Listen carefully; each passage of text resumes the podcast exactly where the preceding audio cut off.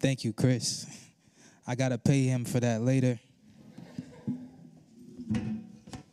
He has the best introductions, I tell you.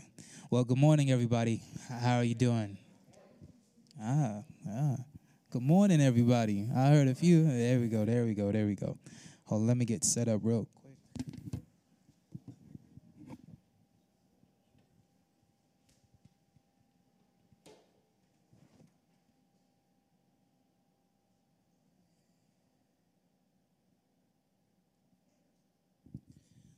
All right. Well, it's good to see everybody again, and I'm grateful to be part of this sermon series.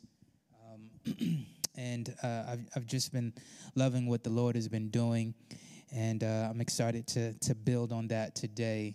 And the sermon series is called Recovering. Oh, there goes Kevin. What's going on, bro? I, my man came back, and Liz. They're a family of ours, so I'm sorry.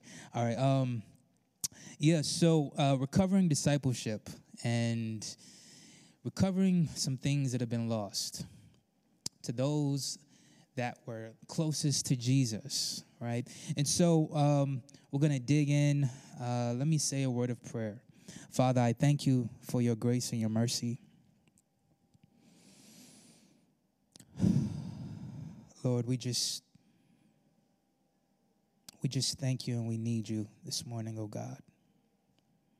Thank you for how you've met people already in worship. How you met them through prayer and prophecy and your Holy Spirit's guiding and leading. How you met them and met us through this baby dedication, God. Um, and even the announcements, Lord. Just pray that you meet us here, God.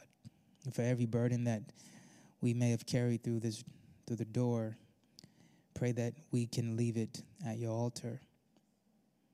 And that we can leave feeling more liberated, stronger, and having more faith in you. In Jesus' name we pray. Amen. Amen. Um, I want to read the scripture, and it reads where we've been studying, and I've been loving that we've been repeating it every Sunday. I, I, there's just a power in it. We're going to go to Acts 2 42. they devoted themselves to the apostles' teaching and to fellowship, to the breaking of bread and to prayer. Everyone was filled with awe at the many wonders and signs performed by the apostles. All the believers were together and had everything in common. They sold property and possessions to give to anyone who had need. Every day they continued to meet together in the temple courts. They broke bread in their homes and ate together with glad and sincere hearts, praising God and enjoying the favor of all the people. And the Lord added to their number daily those who are being saved. God bless the readers and doers of his word. so, um, I was on a plane earlier this week, and I was actually thinking about how how amazing technology is and, and science and how far we've come in in today's time in 2022. And I, I thought to myself, what if what if I could take a quantum leap back to 1997 when I was about 14 years old, entering high school, and could talk to my 14 year old self? And uh, and I could tell the younger Donald I'll tell him, you know, CDs are obsolete. They don't use CDs no more. Um, they don't use VCRs. You don't got to record anymore. I'll tell them they actually have like, we, we all have cell phones. There's smart cars. There's this person called Alexa that's like responsive to your voice, sort of like Judge Dredd and stuff like that. You also have GPS and you can navigate. You don't have to use a big map anymore. Like he might think you're living in the Jetsons age, right? And I'll be like, no, no, this, we're not that far in advanced. But he would be amazed. And he might ask, you know, are people more kind, more just, more united with all that information? And I'll probably have to say no. um, though our communication capabilities have grown exponentially, our communication skills have sort of declined. Um, we become more aware when the information age, but we're also more distracted. We have more options. We have more access to things, but we've also become less devoted. And so, in some ways, we've become smarter. In some ways, we become more dumb. And so, one thing that our technology it, it, it saves us time and energy, but it, it hasn't saved our memory. As much as it tries with all our notifications and our calendars and all the things that we have, I find that we are still very forgetful. Maybe I'm just talking to myself here. But we are very forgetful, and I think that's one of our worst habits is that we can forget things. It can be a small thing from looking for your cell phone while it's in your hand, or something bigger like somebody's anniversary, or a loved one, or a dream that you used to have or maybe worst of all, we can forget our Heavenly Father. We can forget His commands. We can forget His love for us. We can forget those things that are valuable to us. And this is and what's interesting is we can be we can forget in the good days when the sun is shining and we can forget when the storms are raging both the good and both the bad can cause us to have foggy memories of our great God and our need for Him. And when we forget our Heavenly Father, we lose a part of ourselves, we lose others. We kind of lose our placing where we're at. But the funny thing is, we think we know where we're going. And so God is very aware, very aware of our knack and our bad habit, our defect of forgetting. When you look throughout the scripture, you see Israel, excuse me, going to and fro. You're doing good one moment, slipping off the next moment. We see flip flopping throughout scripture. And you're like, how in the world are these people uh, not remembering what the Lord has done? And so God factors in that defect and he and he and, and he says in our scripture, he says, remember. He, he says things like, do not forget. I think remember is mentioned at least 240 times. I don't know how much never forget is mentioned. But but God sees this thing that we are like sheep prone to stray and, and forget. And he tries to help us things like Deuteronomy 6 and 12, we see, then take care lest you forget the Lord who brought you out of the land of Egypt, out of the house of slavery. Things like, bless the Lord, O my soul, and forget not all his benefits. I remember your name in the night, O Lord, and keep your law. These things we see throughout Scripture. And what does God do to try to help us with our amnesia problem? He does many things. One thing that I love about what we see in the Bible is we see this creation of memorials and traditions. So, like when Jacob had a huge conflict with his family and betrayed his brother and betrayed his father, and he ran out, God met him in the desert and uh, gave him a promise to restore him and restore his family, and he saw a ladder. And I, I probably talked about this before in other sermons, but it was a ladder of angels coming from heaven to earth, going to and fro. And God makes this promise that I'm to be with you. And then when Jacob wakes up, he was he was sleeping on a rock. And he said, "This rock he he honored this. He said, "This is the place where the Lord met me." And he called it Bethel. So if you see churches named Bethel, that's the reason why they're named Bethel. It's, it's a place of encounter with God. And he chose to mark it as a memorial so he wouldn't forget that God met him there. And another place we see where God instructs people to actually Jacob made this memorial just out of his excitement, right? But other places we see God telling people to make this memorial, make this tradition, mark wrap it around your neck, right? We see these things in Proverbs. One of the biggest traditions that we see was the Passover.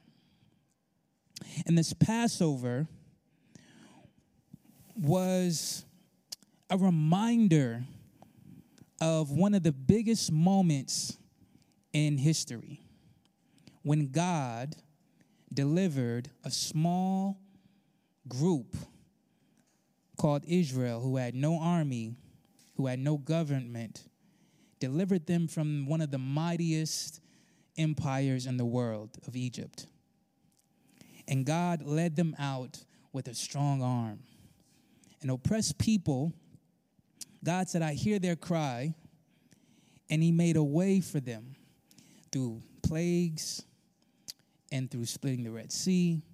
It's miraculous deliverance that God showed Himself strong. And He wanted them not to forget what He did. and I remember hearing this story when I was younger in Sunday school, and I was like, how could somebody ever forget a God using a pillar of fire, all the plagues, splitting the Red Sea, and yet you can kind of like forget that he did those things. You can become ungrateful. Well, life goes on. And you forget in your sunny days, you forget in your bad days. And so God instituted this Passover as a reminder for them to be intentional, to be intentional about being connected to his goodness to his deliverance, to his love, to his grace, that he is with them. Because remember, when you forget God, you forget a piece of yourself, you forget your neighbor, you forget where you're at. Everything becomes foggy. That's why the Bible says, In him is truth, and it also calls him the Father of lights, and in him is no darkness. And so when we get away from God, things become blurry. And so God uses these meals.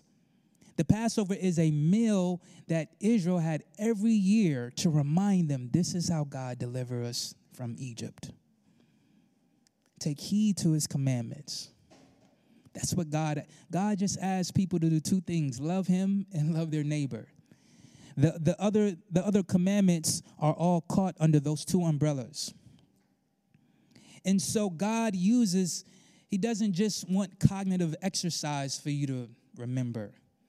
He uses the Passover meal as an experience where it's not just a person and themselves, but it's a community. It's using all of their senses their sight, touch, taste, smell. It involves their whole person because God delivered their whole person, right? And so God is using this as a recollection to bring people together and to keep them on the right path. And so this Passover meal was very important and it was celebrated throughout the Old Testament. And now we're in the New Testament and we see Jesus builds off of this tradition in the Gospels. In the Gospels, we see Jesus take on a ruler, an empire bigger than Egypt, bigger than Pharaoh. We see God split a, a, Red Sea that was bigger than the Red Sea. We see God not just lead a small people group, but all of mankind Jesus is putting on his back for deliverance from sin and death. This exodus includes everybody. And so we see Jesus shows the ultimate demonstration of love through this act that the world didn't even really demand or ask of him, but it was his initiative because he loved us so much to come in our space, to take on flesh, to take on our body, take on our experience, and sacrifice his life. And so then he raises up from the grave and he empowers us to go do likewise.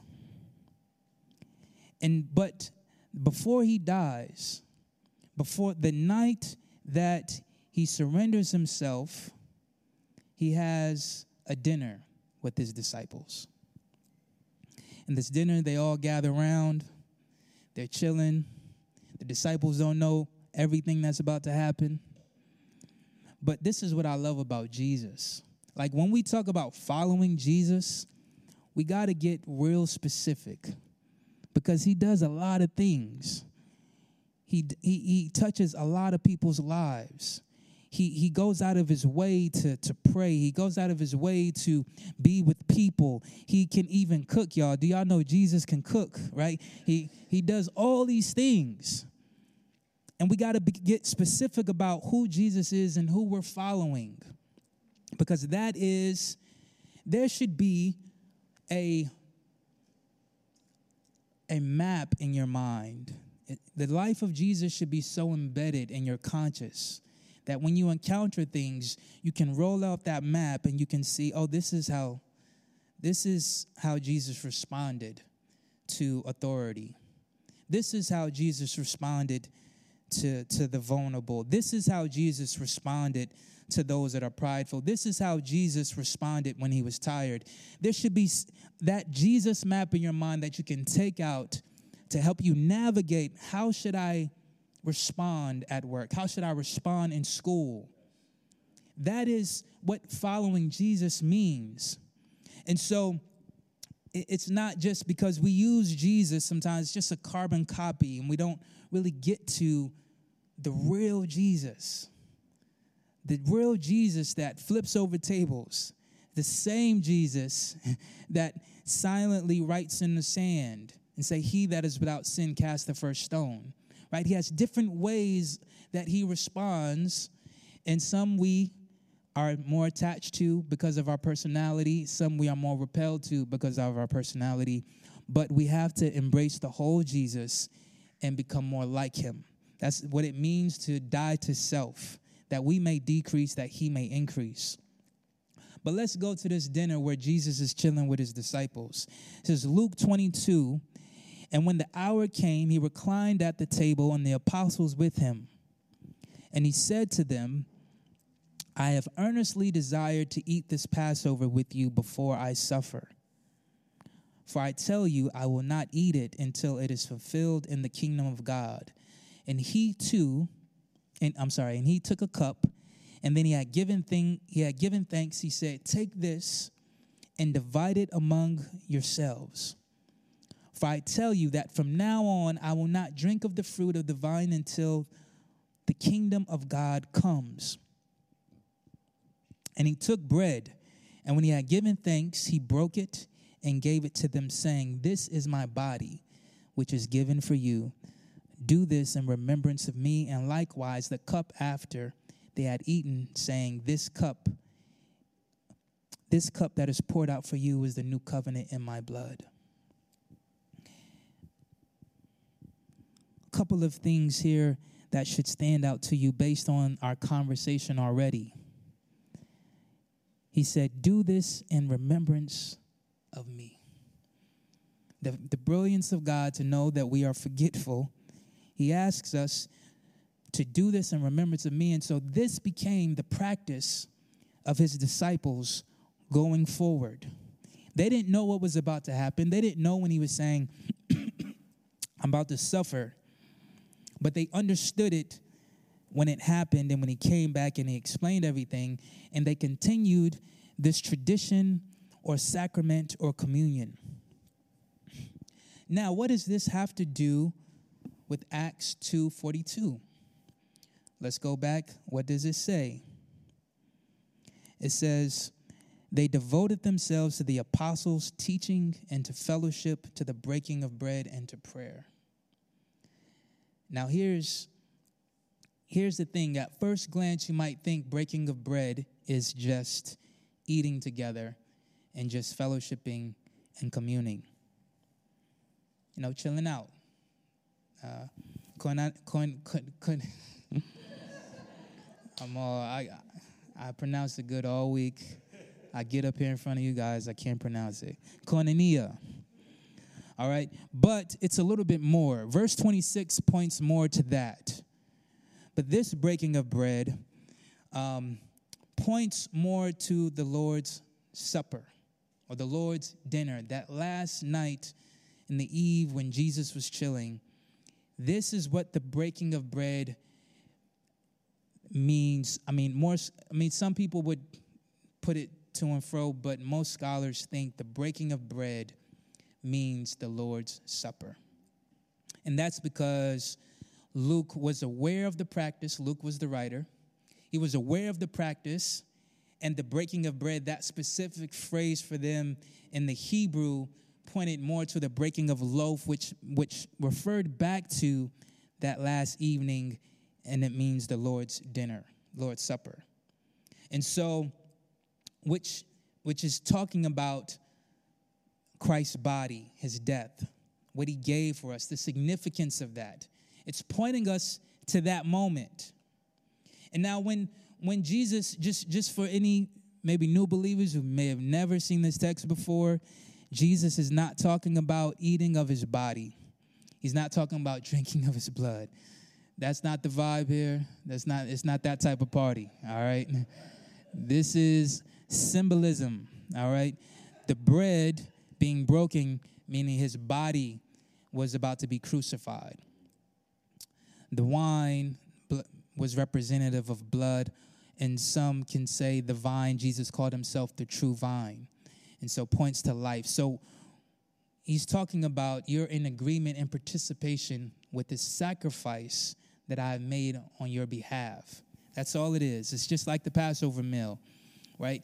Everything just had a significance. It's a reminder of what he's did.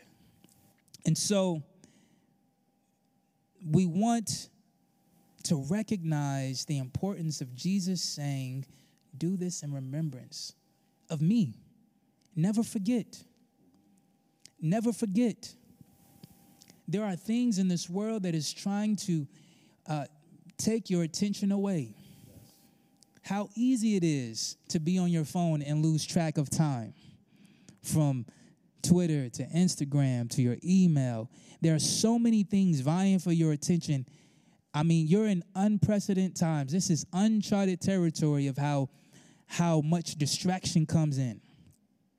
I remember I remember being a freshman in college taking the, my business management class and they said, you know, billions of dollars are spent in advertising to get your attention, right? And ads. And that's before the internet was even even full throttle what it is now. Right? And and so there are you are in a time where your attention is being vied for. And people technology is very slick and the algorithms pick up what you're interested in. So if you're interested in basketball, you're always going to get those videos about basketball or cooking and they're going to keep you there. But we as a people have to fight to keep our attention on Christ. You can't passively remember Christ. You have to aggressively, intentionally focus on Him. And it is to our benefit, it is to our growth, it is to our life, it is to our family's life. And so when Jesus is telling us to do this in remembrance of me, he wants you to remember that the, the body, the bread is broke for you. The cup, it, it's for you. It's for us. It's for his children. It's for it's for us. And can we can we get that in our mind? Because How many voices are telling us you're by yourself? You're on your own. Nobody really understands what you're going through. I'll tell you the truth, this week has been an ironic week for me because I was telling somebody on my way here, probably been one of the best weeks of my life, probably been one of the worst weeks of my life. One of the highest moments and one of the worst moments. A crisis that, that's been going on, dealing with homelessness in my family. It's been very hard to just move on. I feel guilty when I enjoy certain things. Certain, it's like it's like this boulder that I can't move. That I'm trying hard to move. That I can't move it. It's there, and I cry out to God about it every day. And so, it's really tough and you may be going through, you may have your own boulder that just, it's like it stays there and you can't move it. But this is where Jesus reminds us to trust in Him, have faith in Him. Though we may not know the outcome for all things, we do know our God is faithful and He loves us and He will bring us through. And we hold to His hands in the darkness and know that He will bring us out. And that is the promise that God has given to us. He said, This sacrifice is for you. And so it's in those vulnerable moments when the enemy says, See, God doesn't love you. You see, God is not your child. Oh, you see, God is not real. How can this suffering happen? And that is where we have to remind ourselves of this love of our Christ for us. So when we take communion, yes, it's an agreement with our great Savior, but it's also in participation with Him. It's that we would carry our cross.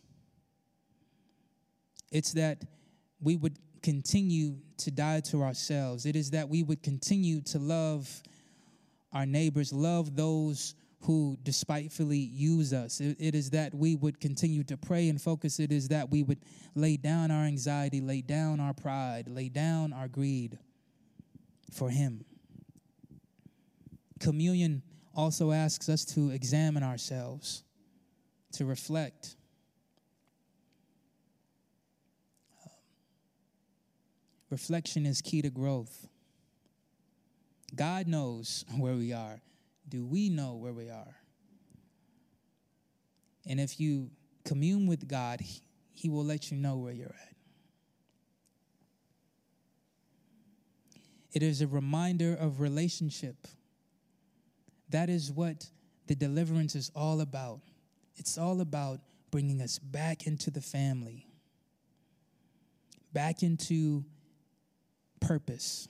Because outside of God, there, there is no purpose. Outside of God, we become our own gods. And we know we don't make good gods. It is community based. Com- this, this, this, this Lord's Supper, this, this sacrament we take, we take it together. Now, this meal looks different in various traditions. Here, we take it once a month um, together. Um, some help dip the bread in the wine. We used to do that in the beginning. We would we have a cup here, we would dip it, right? Some have a shared cup. Some we have wafers, bread or juice. Um, the frequency can vary of how much you do communion, um, monthly, once a year, but the point is to do it. And the and the good part is you don't have to do it just here monthly with the church. You can do it with your family. You can do it with your with your believer friends at home. And you can just take time to reflect on his great sacrifice for us. His relationship for us, all that he did through his life. The communion is celebrating his life, his death, death, resurrection, and ascension. right? His full life. His full life. Jesus full life. I don't I don't like to skip past that because sometimes we talk about the gospel, we talk about his death, burial, resurrection, but it's his life, how he showed us how to live, how to love people, how to fight for justice, how to be patient, how to steal away and pray, how to believe, how to fight for, for women and, and those that are vulnerable, like he did in his time in society. His full life, his death, his resurrection, we take communion, we reflect on that.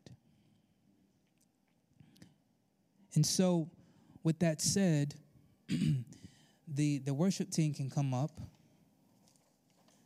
I just hear God speaking to us this morning to never forget. What are the times and seasons where you can become more forgetful? I want you to reflect on that for a second. When are you more likely to become forgetful of your Father, forgetful to pray, forgetful to love your neighbor? when are those times for you? I want you to give those times to God, surrender that.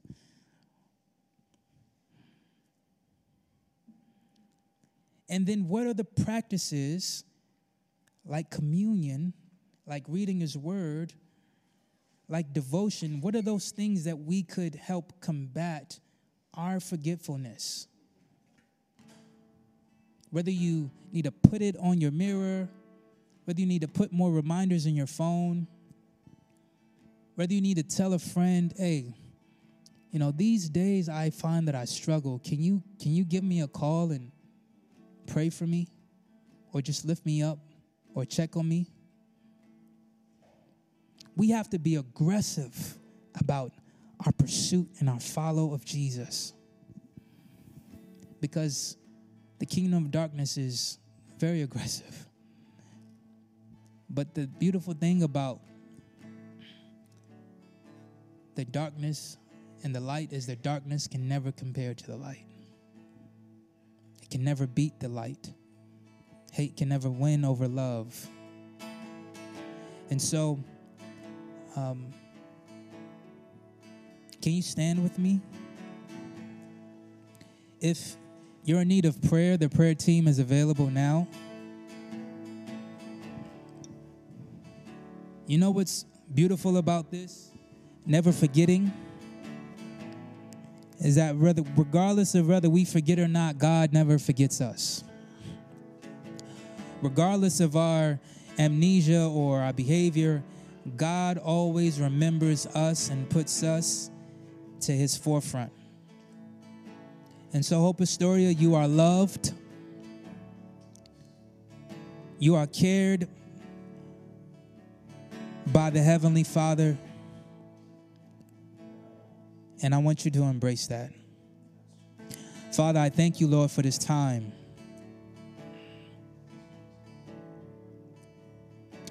God, I, I ask that you forgive us of where we've been forgetful, where we did not commune. Lord, I pray that we can always keep our minds on your life your death, and your resurrection to help us with our family, to help us at work, to help us at school, to help us with our depression of where we have lost our loved ones, of where we are bruised and scarred. God, we need you. We thank you for taking those scars for us. And that you have invited us to your dining table. Let us commune with joy. In Jesus' name we pray. Amen. Amen.